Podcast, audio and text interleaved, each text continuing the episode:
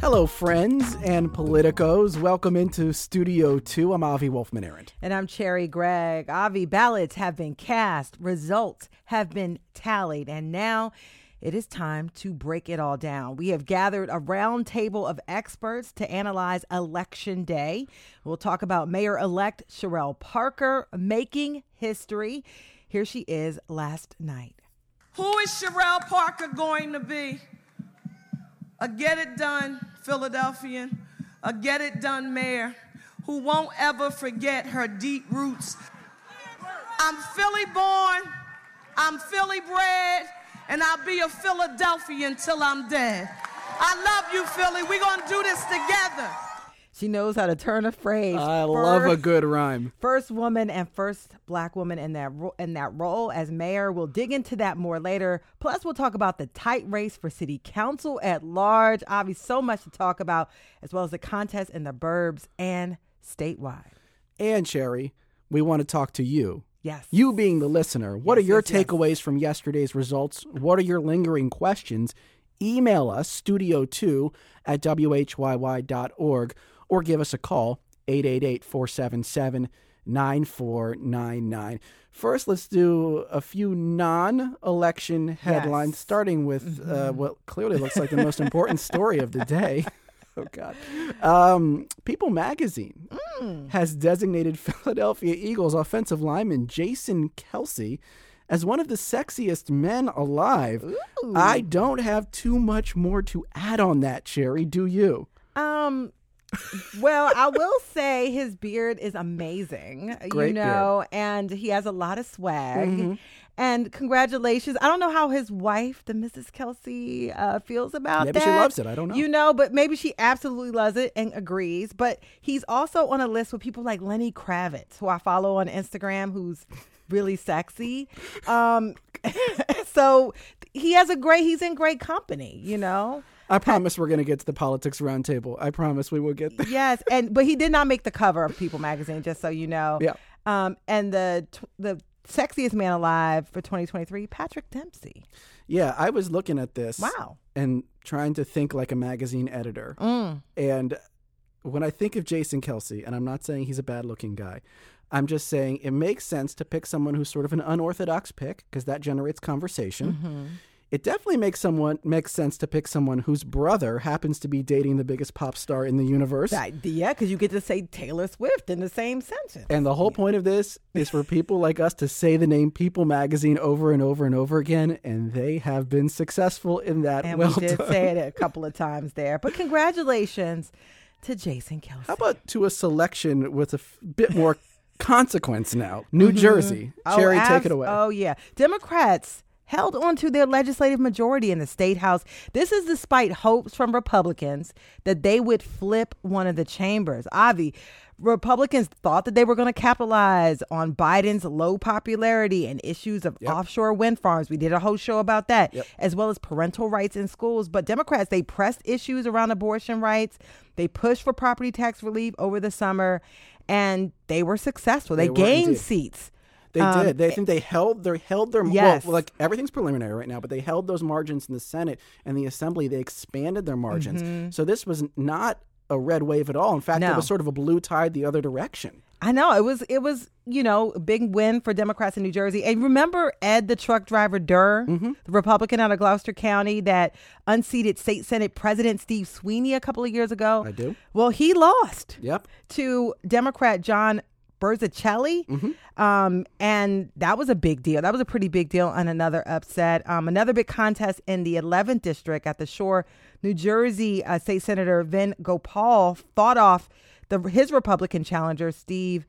Uh, I'm, messing up his name. Um, yeah. Dnistrian. Yeah. There you go. So that was that was two major races Mm-hmm. in our region impacted there. And I apologize, Steve Dnistrian, that I, I, I messed up your name. Congratulations. I mean, congratulations to the Democrats in um, in New Jersey on those wins. Yeah, and we had um, Brent Johnson of NJN.com on the show last week. Yeah. And a lot of smart folks really thought the Republicans were going to make some gains here. If you'll recall, in 2021, uh, Phil Murphy was running for reelection and had a very tight race against his Republican challenger, Jack Ciattarelli. So I think people saw that as sort of a leading indicator into this election, and it just wasn't. It wasn't. And we'll, you know, we'll talk about what this says. The Democratic kind of wins across Yeah. New Jersey, also in Pennsylvania. We'll talk about that a little bit more and um, in our second segment. Um, now on to Government in action. Yeah. Now, from government elections to government in action. Uh, I like this story from Billy Penn uh, about a newly introduced city council bill that would ban food trucks at a very busy section in the Fishtown uh, neighborhood of Philadelphia. If you've ever been to Frankford and Girard Avenue, it's a very hopping place. it is. And Fish. Fishtown's a very hopping neighborhood right now. And this uh, intersection has always had a great selection of food trucks. But some of the local business owners, not big fans of these food trucks. They don't abide by all of the rules, allegedly, including when they're supposed to be open. Mm-hmm. Some people think they bring in a little too much traffic and noise. And so now there is a bill on the table to ban them. I, I, I love these sort of small g government stories these neighborhood conflicts because they often tease out much bigger issues. And you always have so, sort of interesting perspectives from all sides. And uh, we'll see what happens here with the food trucks at Frankford and Girard. But it's generated a ton of conversation in that neighborhood. And what's interesting is that these food trucks have been coming there for well over a decade. Um, Oh, they've been there a long yeah, time. a long time. Um, and you know, they say a lot of times people just come there for the cheap food at the food trucks, I'm and not necessarily for the that. restaurants themselves. But you know, they get to stay open late because they don't have to, you know, follow by things. So that that is definitely an issue, and there have been clashes over the years about. Um, the time, their closing time. So we'll see what happens at city council. And I do have to mention this Mm-hmm. that some of the uh, neighborhood residents, if you've been to this intersection, there's quite a few bars frequented by by younger men who, who enjoy a drink or two, and the residents have nicknamed the intersection the Bromuda Triangle, which just I hats did off. not know that. Hats off. That's Bromuda. a very Bromuda Triangle. That's a very good because it's also an oddly shaped intersection, so it kind of looks triangular. Just hats off for a good nickname. Nothing to say about the food truck controversy. I just want to acknowledge. You like a good. You like a I good. love a good pun. Yeah, I you love do. a good pun. So kudos to that pun. Also, kudos to disability rights advocates. Mm-hmm. They won big um, yesterday on election day. Voters in Philadelphia decided to keep the office for the people with disabilities. Uh, voters approved this by nearly 86% of those who cast ballots. Yep. And this office, in case you didn't know, they ensured that the city uh, complies with the accessibility laws like the Americans with Disabilities Act and the Fair Housing Act. Um, Kenney had created it in 2017 by an executive order, but you know, once a mayor leaves, it could be repealed. So Yep. this would make it permanent and within now the home rule charter for the city. And I remember, Avi, back in 2019, I don't know if you remember this, there was this big lawsuit over the curb cuts in the city. I do recall that. And people with disabilities were having really hard times getting around. And the city settled that lawsuit saying that they would fix thousands and thousands of these curb cuts. So this is like sort of an expansion of that. And, and the city has a lot of people with disabilities. Yeah, I was surprised to read this uh, in the Inquirer's Yeah. wrap up. Philadelphia has the highest population of people with disabilities out of the top 10 largest cities in the United States. I, I never knew that. I was didn't a know little that ashamed that. I never knew that, actually. Um, so interesting. And, and this is uh, one of those um, ballot questions Yes, that you course. see often when you go in the voting booth in Philadelphia. And yes, usually wins. Um, and so oftentimes the framing of these questions matters a lot. But 86% is not close. Mm-hmm. Yeah, that's that's a slam dunk Yeah. for the um, Office for the People with Disabilities. Let's do a little more election talk yeah, now, we're digging in now. And stop me if you've heard this one before. Democrats dominated in the Philly suburbs. Mm. For years now, the collar counties around the city have turned increasingly blue. Last night, Dems notched big holds in some places and made big gains in others. And joining us now to recap the Battle of the Burbs is Kenny Cooper, suburban reporter for WHYY News. Kenny, welcome back to Studio 2. Thanks for having me. Hey, guys. So, Kenny, we're going to talk outcome in the collar counties. Lots of wins, but we're going to dig in in alpha order. And can we talk about Bucks County? It seems like, in my mind, some of the biggest upsets there. Let's talk about Bucks.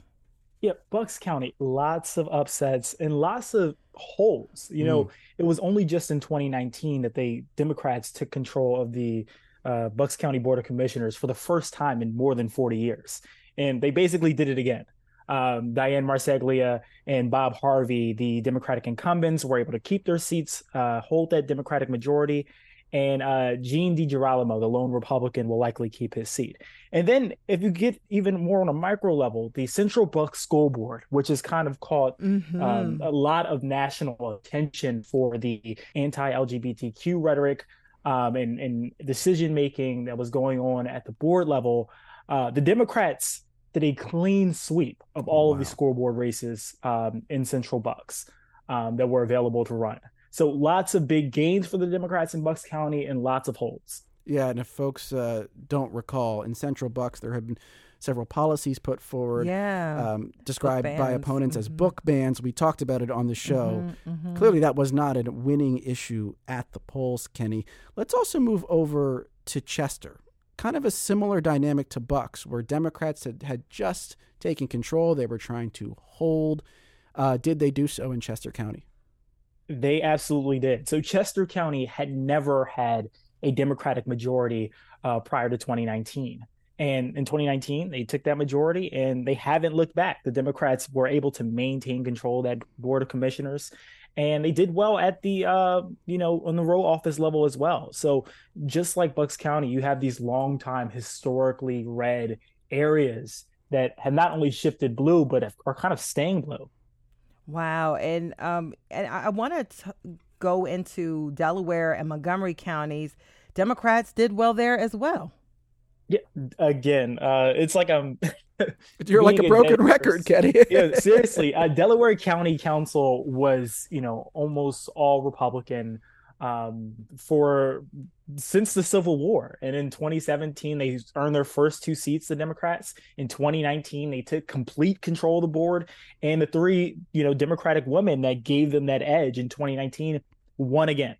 Um, you know, broken records again. And in Montgomery County, history was made. You know, that was the first of the collar counties to fall to blue and become blue um, in 2011 when Josh Shapiro was a board of commissioner candidate. Yeah. And and uh, you know this time around, Jamila Winder is now the first uh, black woman to be formally elected as a commissioner in Montgomery County, and Neil Makhija, the uh, her, her running mate, the other Democrat, is the first Asian American. Mm. Uh, in Pennsylvania as a whole to be a county commissioner. Wow. wow. So lots of history being made as well. So when the same thing is happening over and over mm-hmm. and over again, Kenny, it's probably not about individual candidates or individual races. It's speaking to something deeper. What do you think is animating suburban voters right now and pushing them toward the Democratic side?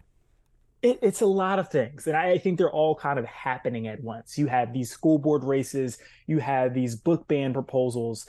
Um, you also have just this uh, kind of, you know, big national argument over abortion mm-hmm. and republicans are finding themselves on the wrong sides of a lot of these key issues for suburban voters. Um, and then you also just have changing demographics. You know the suburbs don't look like they used to. You know there's a lot more diversity in the suburbs. They're a lot more welcoming. And as a result you know what you're seeing is you're seeing that these you know long time republican strongholds are breaking very interesting. And Republican incumbent District Attorney Matt Weintraub won re-election. I mean, what does this say about you know uh, Republicans? Do they have an opening? Do they have an opportunity here? Even though you see these these shifts in in demographics and things leaning folks towards blue. Yes, of course. You know, there's always going to be an opportunity um, especially in some of these collar counties that may not be as blue as Montgomery County uh, for, for, candidates uh, like himself, you know, there's always going to be that familiarity for some voters, and as long as they make, you know, you know, are able to reach across the aisle, uh, you know, voters will vote for them. You know, it's never just a matter of R or, or D. It's mostly a matter of the way that they carry themselves and how they interact with the community. And as long as you can make those connections, you can, of course, win. Well, I think, looking at my crystal ball, a lot of folks are going to be looking at these results and mm-hmm. these margins and projecting forward to 2024, 2024 where yeah. the PA suburbs are going to be crucial. And of course, who's going to be covering it? WHYY's Kenny Cooper. Kenny, thank you so much for joining us on Studio 2. Thanks for having me. And coming up, our full panel of political experts. They're standing by. Chime in. Give us your thoughts on Election Day. 888 477 9499 or email studio2 at whyy.org. We'll be right back. Stick with us.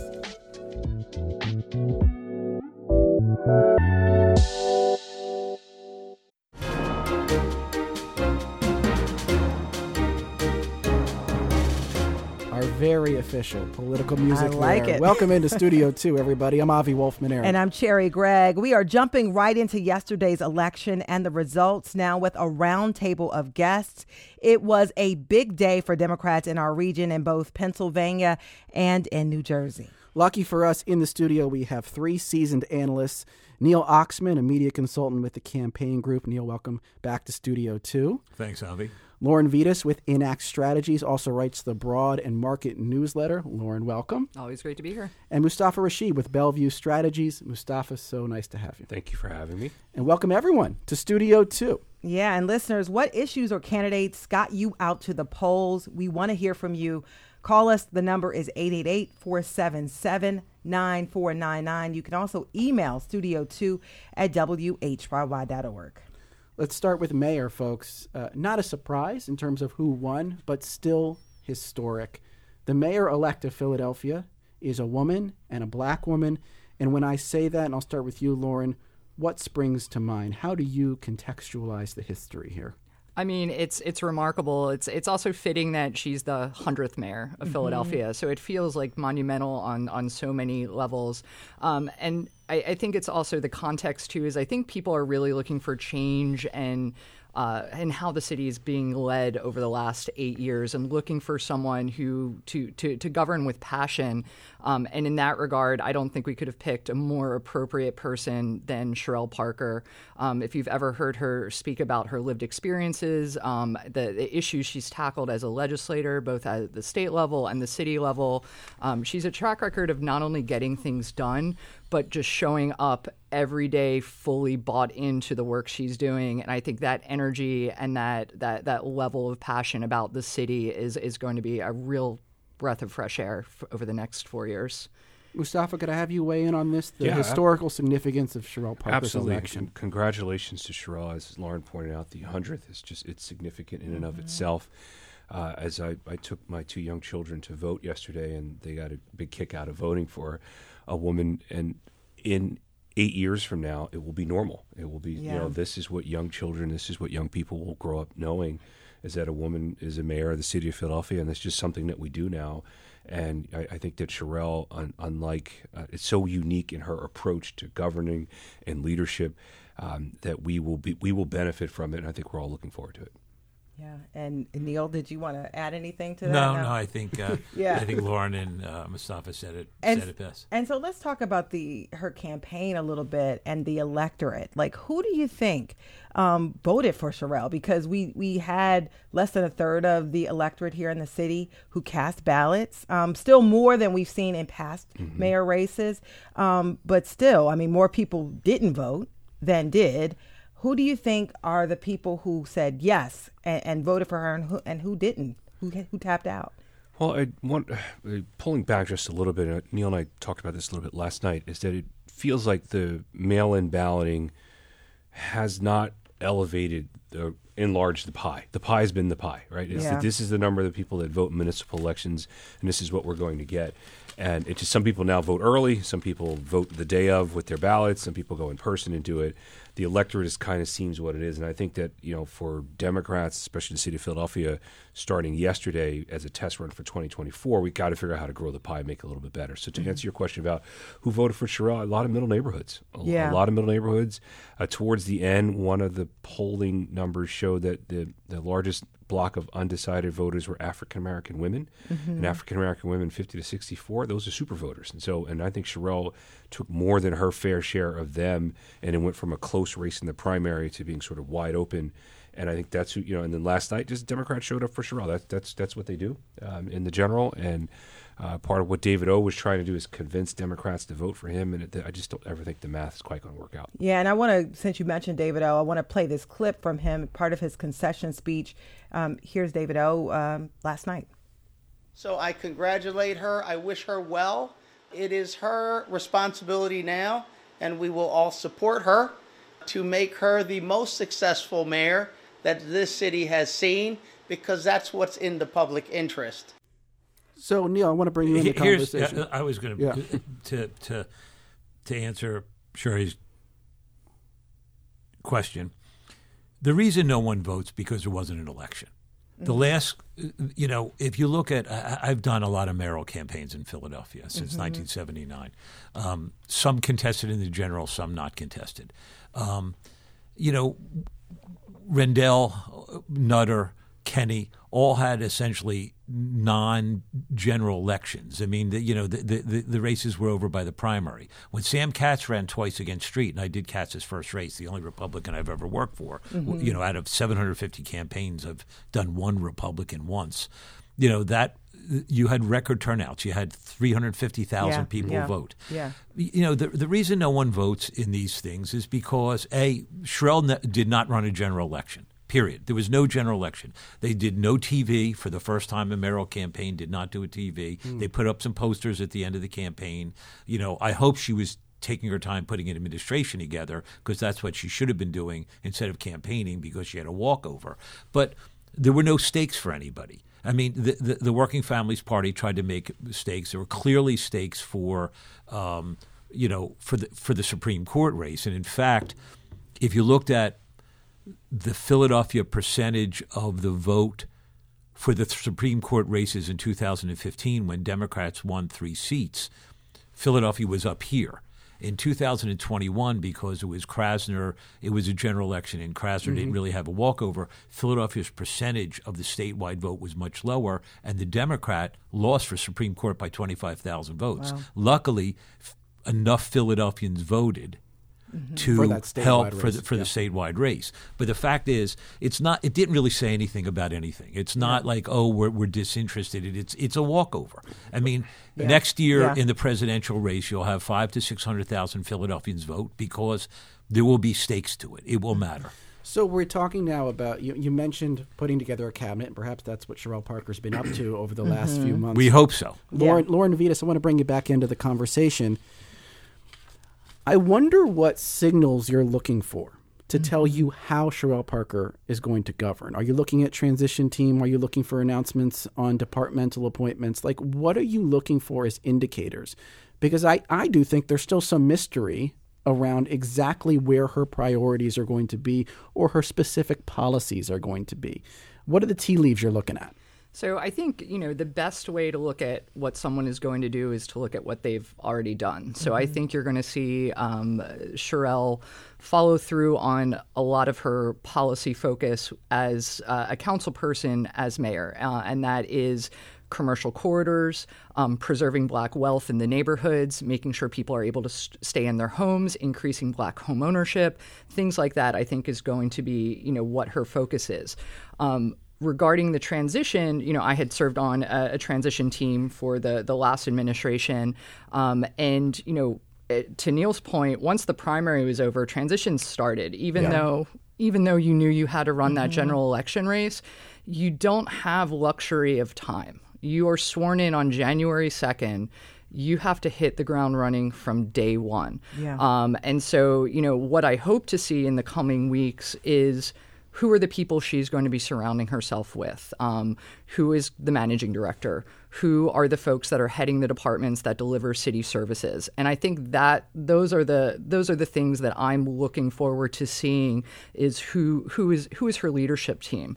Um, you know, it's it's a big transition going from the fourth floor of City Hall to the second floor and being an executive. So you need to have folks that you can rely on around you um, that are are going to pursue the mission that you lay out. Um, you as mayor, you know, you can't you you can't run every department yourself. You have to be able to delegate and have trusted people in those positions. So that's really something I'm looking looking to see. Um, but I do think the focus is going to be on on the neighborhoods. Uh, Interesting. yeah. And I want to ask a follow up to you, um, uh, and Mustafa. I want to bring you in here and talk about because the police commissioner, something she mentioned in her um, acceptance speech um, yesterday, uh, multiple times. Anytime you talk about, it, she talks about the pol- police commissioner, public safety has been a big topic. Um, what will you be looking at um, with regard to this issue, and will she get a grace period? Because people thinking in some regard that she's going to come in and two weeks later all the gun violence is going to stop. Yeah. You know, is she going to get like that honeymoon phase at all? I, I, I hope so. Um, and to tie in Ari's question, And to Lauren's point, Cherelle has said, "Judge me on my past experience. That's how I'm going to lead moving forward." Yeah. So, um, public safety has been the number one con- concern and issue about this candidate, and so. Uh, for the campaign and the police commissioner, someone who's competent, culturally competent, qualified, and understands Philadelphia and its neighborhoods is going to be a, a critical uh, thing for Cherelle to take a look at. And so that, that's that's a great leadership position. And you're right. I don't think it's going to. We should expect immediate turnaround. These things do take time. But what we're looking for from the mayor elect and any chief executive of the city is leadership and showing that they can bring all the pieces together to get public safety on the right track. I know I'm backtracking a little bit here, Neil, but sort of at well, the lu- core. I was going to say, lucky for her, the bar is really low. I mean, Jim, mm. you know, mm. I used to think Frank Rizzo was the worst mayor we've ever had, and one of the great delights I've ever had was working for Wilson in '83 when he beat Rizzo in the primary, and then was doing Rendell in '91 when he would have beaten Rizzo in the general. But Kenney's been the worst mayor ever. I mean, he's checked out. It's it's it's awful. He had a good from the time he announced through the first year and a half or two years. He was terrific, and he did something that I've seen very few mayors do. He put his political capital on the line for the soda tax. Yep. I mean, no, you know, and his favorable was here, and when he did that, it dropped, and then Yeah. it went back, and then once Floyd happened, he just checked out. And Yeah. you know, much, Billy yeah. Penn, which I guess runs out of this building. I don't know if it Mm-hmm. does, but you know, every day Billy Penn does the mayor's schedule, and he either has, you know, if you looked at John Street's schedule Yeah. Or Wilson's schedule or Nutter's schedule, they do eight and ten things a day. well, he let, does. let me he ask you does about that. though. one thing a day. Let me ask maybe. you about that though, because that was a that was a huge issue in the in Mm-hmm. the primary, especially this idea we need someone with energy. Lauren, you brought it up earlier. Yeah. Parker clearly has that. Her energy is infectious. Mm-hmm. I am curious because all she does is win elections. I am curious. She's a um, winner, yeah. Uh, I'll bring this to you, Mustafa. Why, at at her core, why do you think she seems to be so electable? Why does she always win? Uh, well, she Cherelle comes from a voter-rich section of the city. Northwest and, Philadelphia. and that yeah. they overrepresent, they overvote, and they always have. And so I Mm-hmm. think that's helpful. She has had the benefit of learning from some of the great political minds in the city. She was Marian Tasco and Gussie Clark and Dwight Evans. So she's had the benefit of being able to to learn from them, and she does well at, at she does well at elections. I think because she does a tremendous job of getting people to connect to her, Yep. and her stories they they resonate. Um, and one of the things I thought resonates well, I mean, she's she's a parent. There are a lot of parents in the city. There are a lot of parents of young men in the city who want to see the city be a safe place and think that that person with these lived experiences has the best opportunity to do that for us. Avi, she wasn't ever going to lose that primary. yeah. Period. Really? Absolutely not. Really? Because I think a lot of She was never going to lose We're the backtracking primary. a lot now, but I think a lot that, of yeah. people felt that uh, Helen Gym, the progressive lane, and Rebecca Rhynhart kind of split some votes, That's and that right. did open and up a path. That's why she was never going That's to why lose she- the okay, primary. I see what mean, you're saying. Helen Yep. Helen came in with her arrogance, and she what Helen didn't realize is you have to have people like you, and no one liked her. And she she was at twenty percent and never moved because all the geniuses around her thought that you know we're going to do it, and she real and Rebecca came in and just you know did an inside straight against her, and there was one great lane for a terrific African American because people do vote, Yeah. you know, that way. I mean, you know, and um, she only got 33% of the vote. It's mm-hmm. not like she won in a landslide. She got fewer votes than Nutter did the first time around when he was dead last and with seven weeks to go, shot by everybody because he made the campaign a referendum on who, who would be least like John Street. But she was never going to lose the primary. She didn't win in a great landslide. And she will. Be, she's a mystery right now. About what the question you're asking is, she's a mystery about what kind of mayor she's going to be. Because Lauren is right. This is this is. There's no great. You know. I don't care who the police commissioner is. The problem with the police department right now is we're a thousand officers down. Yeah. She's talked quite a bit about Okay, that. and yeah. and you know she's got to figure out something which is no one wants to be a police officer anymore. Yeah. I mean across the country, if you if you drive out the main line and you go into the Wawas in Ardmore, there are signs for the Lower Merion Police Department, which is pretty safe. No one gets shot in Lower Merion if you're a cop. Eighty thousand dollars a year to start. Mm. So you can imagine how hard it's going to be for Mayor Parker to get people to come into this city where people aren't afraid to shoot at cops anymore, which is unbelievable mm-hmm. to try to get a thousand cops. Yeah, and I, I got to ask you this because, and, and I want to talk about the progressive wing of the mm-hmm. Democratic Party. A lot of folks did not like Cherelle Parker. Email from James says, I'm glad we have a Democrat as a mayor, but I'm concerned about her conservative police law enforcement opinions. The National Guard has no place in Philly. He says, I think she's going to perform similarly to Lori Lightfoot in Chicago. Hmm. In other words, she's making history as a black woman, but she's also too close to police interests for radical change to actually happen. This is one of our, our, our listeners. And Lauren, weigh in on that because I see your head nodding because a lot of progressives were not happy. O did get more votes than any Republican running for mayor in the past 20 years, even though it was only 25 ish percent. And in, a, in a way, I think Cherelle is probably Oh's nightmare opponent in the general because she was further right than him on public Yes. safety issues.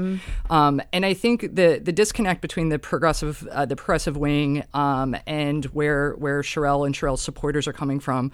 A lot of the progressive wing doesn't live in neighborhoods where they step outside their front door and have to worry about getting shot. Mm-hmm. And so the Here, li- here. yeah. Yes. And so it's one thing to say and criticize the positions that she is coming out with, but they're not the ones who are worried about sending their kids to school and having them get caught in, you know, a drive-by shooting. Yeah. So I, I you know, I, I, I, I hear what he's saying, but I think there needs to be some reflection on on the people who are being impacted by gun violence and and not silencing their wants and their needs about what they want in their communities.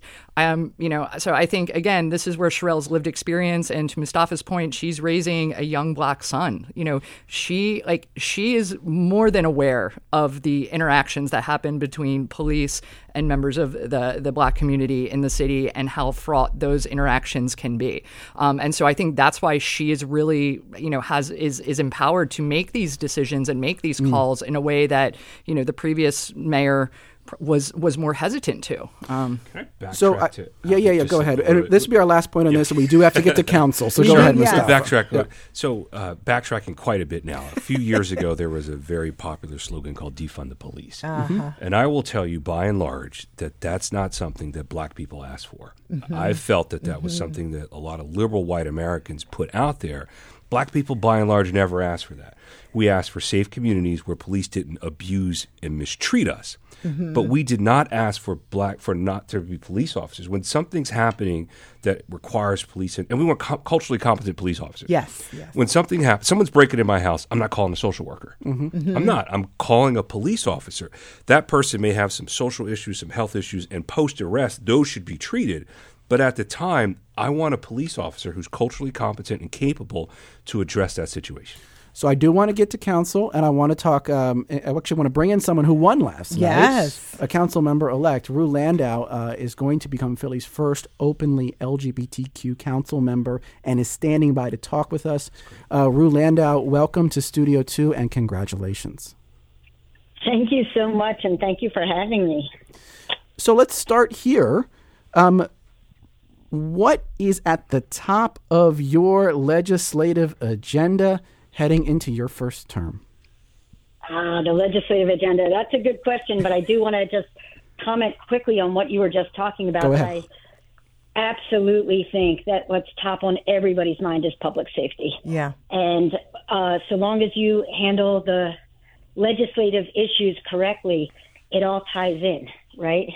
Safer neighborhoods, neighborhoods where people can afford them, and great schools and whatnot, all the reinvestment we have to do in neighborhoods, all ties in to making safer neighborhoods and gives people hope and opportunity.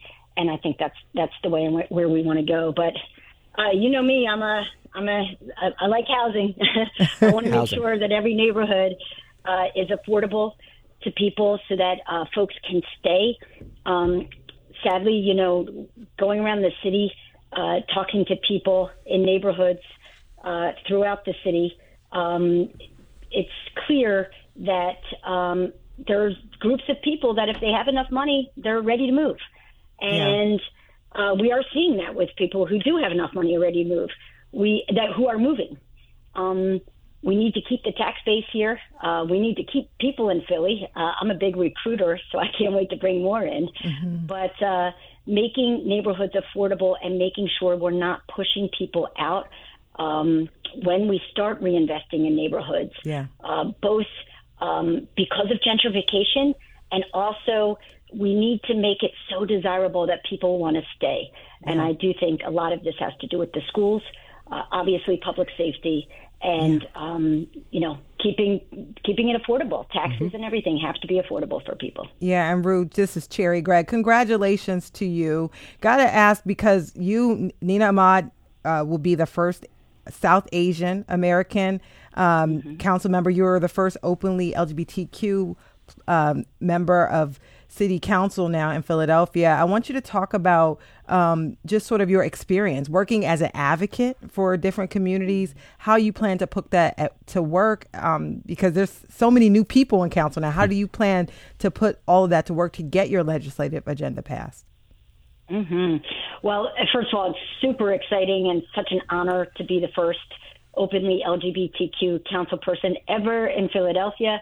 Um, I really, you know, I don't take this honor lightly. This is, um, I know that I representation matters and visibility matters, and I've heard from people all over the city, and now people who are coming to me from across the state saying, uh, "Thank you."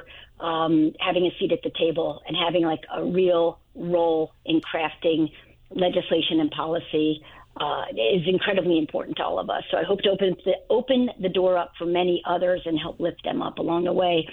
Um, you know, I am, you know, I, I cut my teeth as, as an activist and uh, then a, a legal services lawyer representing low income tenants and then ran the city's civil rights and housing enforcement agencies. I've had my um, hands in many neighborhoods throughout the city, helping to resolve conflicts and to, um, you know, really uh, add civil rights protections both to our laws and also to make sure that that um, uh, the city is enforcing those laws well. And I just want to continue doing a lot of what I'm doing. Uh, the great news is, is um, I, you know, I am happy to be um, you know, a, a, first. And, and, you know, congratulations to Nina Ahmad, too. It's, it's, it's an amazing thing to be a first. But, but I do know that I bring other skills to the table and other ways in which people know me and the work that I've done in the past that I can't wait to build on Yeah. going forward. Um, one of the issues in the city now, uh, you were talking about the lack of staffing, and it's significant. Um, it's significant everywhere, and we some of the laws we have on the books, civil rights laws and otherwise, are are great. Yeah. But if you don't have the people and the resources to enforce them, then we're not getting where we need to be. And that I've heard over and over again. Well, that is a person we're going to be hearing from over For the next sure. few years. Rue Landau, uh, just elected city council at large. Congratulations again, and thank you for taking some time to join us on Studio 2. Thanks so much for having me. Can't wait to talk to you again. We're going to go to a break now shortly. We're going to keep this conversation rolling. We got to c- talk about City Council, that Yes. body that Rue Landau is going to be serving on uh, soon. We also want to talk a little bit about some statewide perspective, and we have another expert standing by on that. So keep it locked right here to WHYY Studio 2. A lot more to discuss this hour.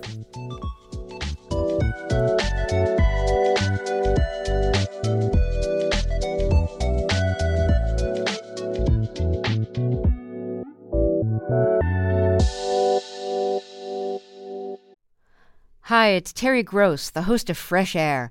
We bring you in depth, long form interviews with actors, directors, musicians, authors, journalists, and more. Listen to our Peabody Award winning Fresh Air podcast from WHYY and NPR. Welcome on back to Studio 2. I'm Cherry Gregg here with my co host, Avi Wolfman Arent. We are continuing our conversation about yesterday's election. I will reintroduce our great panel of guests sharing their political insights. We have Neil Oxman, media consultant with the Campaign Group, Lauren Vidas with Enact Strategies, and Mustafa Rashed with Bellevue Strategies. Also joining us by phone is Christopher Nicholas with Eagle Consulting Group. We're going to get to Christopher momentarily, uh, but first, Cherry, we want to talk a little City Council, right? Uh, yeah, the top five solidified by incumbents Isaiah Thomas, Katherine Gilmore Richardson. We got newcomers Nina Ahmad, Rue Landau, and of course Jim Harity held on to his seat. But then we got to talk about the Working Families Party. They've ousted all Republicans, and we have you know Kendra Brooks and Nicholas O'Rourke. They've been both of those races have been called. What does it say about you know about- just how- sort- well, the- the question Neil, go is- right ahead. Yeah. Bob Brady having a hissy fit, Mhm. going crazy. Who's the you head of the Democratic who's Party the head here of the Democratic. Party. Uh, you know, talking about expelling a hundred committee person people, like you know, as I said last night, like the Stalin purging them, like Yeah. the Stalinist purges, um, which is the dumbest thing in the world to have said. When you know, if you looked at it, there's no way the five Democrats were going to lose ever, and the Yeah. the gap between the five Democrats winning and the working families people is huge. I mean, there was no. You know, there was never a threat to the five Democrats losing. Um, Seventy thousand votes. you know, Yeah. wi- Yeah. it- It's a big and, gap. and it, it's it just it's sad. It's in one sense it's sad, not for me because I'm a Democratic consultant, but the but the since the millions of left, what's happened to the Republican Party in the city is just there is no there's no opposition anymore. Well, let me ask about that though, mm-hmm. because if I'm a Republican, I'm thinking, what else can we do? They ran two candidates that I think were viewed as moderate by Republican standards. They even got some key labor endorsements in these races, and they still lost both seats to a party that people had never even really heard Yeah. of four years ago. So, Mustafa, let me ask you: Did the Republicans make missteps here, or is there simply just no path left for this party in the city of Philadelphia? I think it's a diminishing, if not almost entirely diminished path. They were moderate candidates. They did a fantastic job of distancing themselves from the National Party. They had some fundraising, and to your point, they had some key labor endorsement, endorsements from the building trades, and it just still wasn't enough to get over the finish line. And so I, I don't know what the path would be for Republican at-large candidates, but it would have to be near perfect conditions or a backlash towards Democrats or, or working family members. I, I think that may have to be a part of the solution. And perfect pivot to you because I got to talk about that 10th district race. You know, we have Brian O'Neill held onto his seat after all these years in He's the, the last Northeast. He's the left. last Republican in city council. Did he, in your mind, win because of the district, which has a lot of Republicans, or is he just good at his job? And and will uh, Republicans hold on in the uh, future? Bill Greenlee was was on WHYY last night and had a great line, and he says people are very used to voting for Brian O'Neill in the 10th district because they've been doing it literally for 44 years. um, I think Brian is is sort of like a classic, um, you know, uh, retail politician in a lot of ways. Constituent services. He he he he's very responsive to what his district constituents want, and a lot of folks see him as kind of like a the the last stand between you know this is this is the 10th district that wanted to secede from Philadelphia and become Liberty County um, and so I think it's it's sort of a unique district that he's in um, and he's just an institution up there And Trump won some of those wards up Yes. there. Right. Yeah. I mean, Yeah. it, this, these are you know these are diehards. So, more bad news for Republicans. Yeah. We're going to bring in Christopher Nicholas now to talk about uh, some statewide races. Uh, That's a Christopher. great setup, guys. Well, look, I mean, Christopher, we have to talk about this. Yes. Mm-hmm. Republicans swept in the statewide judicial races, uh, including that big race for the state Supreme Court, Dan McCaffery uh, beating Carluccio there. And that's not all. I mean, Republicans have lost, lost both U.S. Senate seats. They've lost three straight governor's races. They lost the last presidential election here in Pennsylvania. This is supposed to be a swing state. What do Republicans need to do differently, Christopher Nicholas? Before I answer that very brief question, I want to give I want to give a shout out to my former client Brian O'Neill. I worked with him in his two previous contested elections. If he's proved anything, it's that Larry Krasner is still radioactively unpopular mm. in the far northeast because that was the bulk of his campaign against Gary Masino, the mm. union guy up there who couldn't decide whether he lived in Philly or Bucks County. Moving on to the statewide stuff, so congratulations, Brian. We have a situation in Philadelphia where the Republican nominee got about double the vote he should have gotten by registration. And in Allegheny County, you had a county executive race. They have home rule there, so they have a county executive, which is akin to a mayor, who got 48 and a half, 49 and a quarter percent. So Republicans overperformed, did not win, obviously, overperformed in the two largest counties, but obviously came up short. So that was, to me, an interesting juxtaposition. Republicans have normally done better running female uh, judges for judge races, which is why our ticket was three quarters female this year. But again, they all went down. I believe, looking at the numbers recently, that our candidate for Commonwealth Court, Megan Martin, had the highest percentage, but was still not close at all, um, you know, to winning. So it was a bad day for the home, well, for my home team. Uh, and as Neil knows, because we've both been in this business forever, The only true, actual fact in politics is that there's always another election coming up. Eh, so my goal for Republicans is to, and I'm talking to the 12 or 13 Republican listeners you may have right now, let's focus less on how people vote and more on doing some persuasion to them. Because for us to keep and win majorities in the legislature and to win statewide races, we have to work on persuasion and not worry how people are voting by mail or on actual election day, right? Yeah. That's about turnout. We we because there are anywhere from depending on how you count it, two hundred and seventy five thousand to five hundred thousand more D's than ours in the state. Yeah. You know, we don't need any help to win in Bedford County, right? Or in Yeah. Cuyahoga County. But to win the swing seats, the seats that put us in the majority, we have to find better candidates, run better campaigns, and uh, move on with more persuasion. Yeah, and that's that. That's going to be the the playbook for Republicans. And zooming out, we only got a couple more minutes before we're, we have to wrap this up. But I got to ask you that New York Times poll came out this week showed that Joe Biden was trailing Donald Trump by four uh, points um, outside of the margin of error. Yeah, we we have a Democrat who ran for Supreme Court, won by five percentage points. Y'all explain this math here. What does it say as we look towards the future? And I want everybody to comment. Yeah. We I- have just two things. short, Number though. one, I don't. I mean, I think the polling data just over the last couple of cycles has just been proven over and over again how off it's been. So I, I'm hesitant to really put any weight in these You don't polls. believe it? Yeah. Uh, and number two, it feels like the Republicans were the dog that caught the car on the abortion issue. Um, Yeah. It's Mm. still it is still riling people up. Um, you know, it's it's a lot of the you know the Moms for Liberty in Bucks County, they swept those seats back. Um, So I think a lot of the issues, you know, it's interesting uh, to hear. You know, we had to talk about persuasion. Well, if your ideas are the things that are driving Democrats to the polls, I'm not sure persuasion is going to kind of get you there. Mustafa, uh, yeah, but that, that discrepancy, the Biden versus sort of Democratic outcomes discrepancy. Your thoughts? Yeah, we mentioned at the outset that yesterday for Philadelphia County is a test run for 2024. Yeah.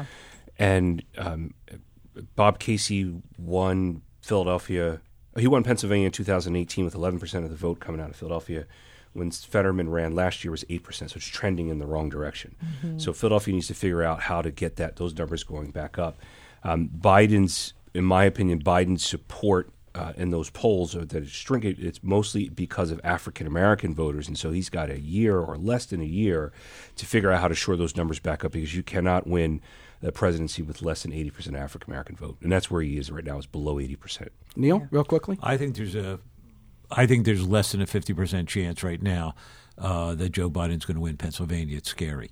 In in in 2016, Gary Johnson uh, and Jill Stein got almost 200,000 votes as independents in Pennsylvania. If Bobby Kennedy's on the ballot, if Cornel West is on the ballot, eh, you know, um, it, and and if and, and Democrats look, Demo, you know, Democrats are scared about Joe Biden's age. Two thirds of Democrats do not want him to run again. Hmm. He's not only has he lost African American support, he's lost a lot of young people's support in the national polls and and Hispanic support, and it's really scary for Pennsylvania's electoral votes if he's the nominee in 2024. And Chri- Christopher Nicholas, let me bring you in about 15 seconds here. Sorry, Uh, I'm leaving you with this one. How worried are you about 2024 based on 2023, or do you think it's a whole new ball game? No, I think it's a new ball game. But look, we have to defend our auditor general, our treasurer, try to win back attorney general. Uh, I am interested in that polling only in that there were so many swing voters who said they would not vote for Trump if, if he was convicted of a felony. There was like a 13 point swing Wow. in his Wow. numbers on that. So Always got to that's a check the big- crosstabs. yeah. Absolutely. Um, uh, we have to leave it there. That's Christopher Nicholas, uh, Eagle Consulting Group. We were also joined this hour by Lauren Vidas and Act Strategies, Mustafa Rashed, Bellevue Strategies, Neil Oxman, media consultant with the campaign group. Thank you all for being here. It was an enlightening conversation. Yes, Thank for you for having sure. us. And that wraps our show for today. Great show today. Our producers are Debbie Builder, Paige Murray Bessler, and Andreas Copes. Al Banks was our engineer for today from Studio 2 at WHYY in Philadelphia. I'm Cherry Gregg. And I'm Avi Wolfman. Arent, thank you everyone for joining us.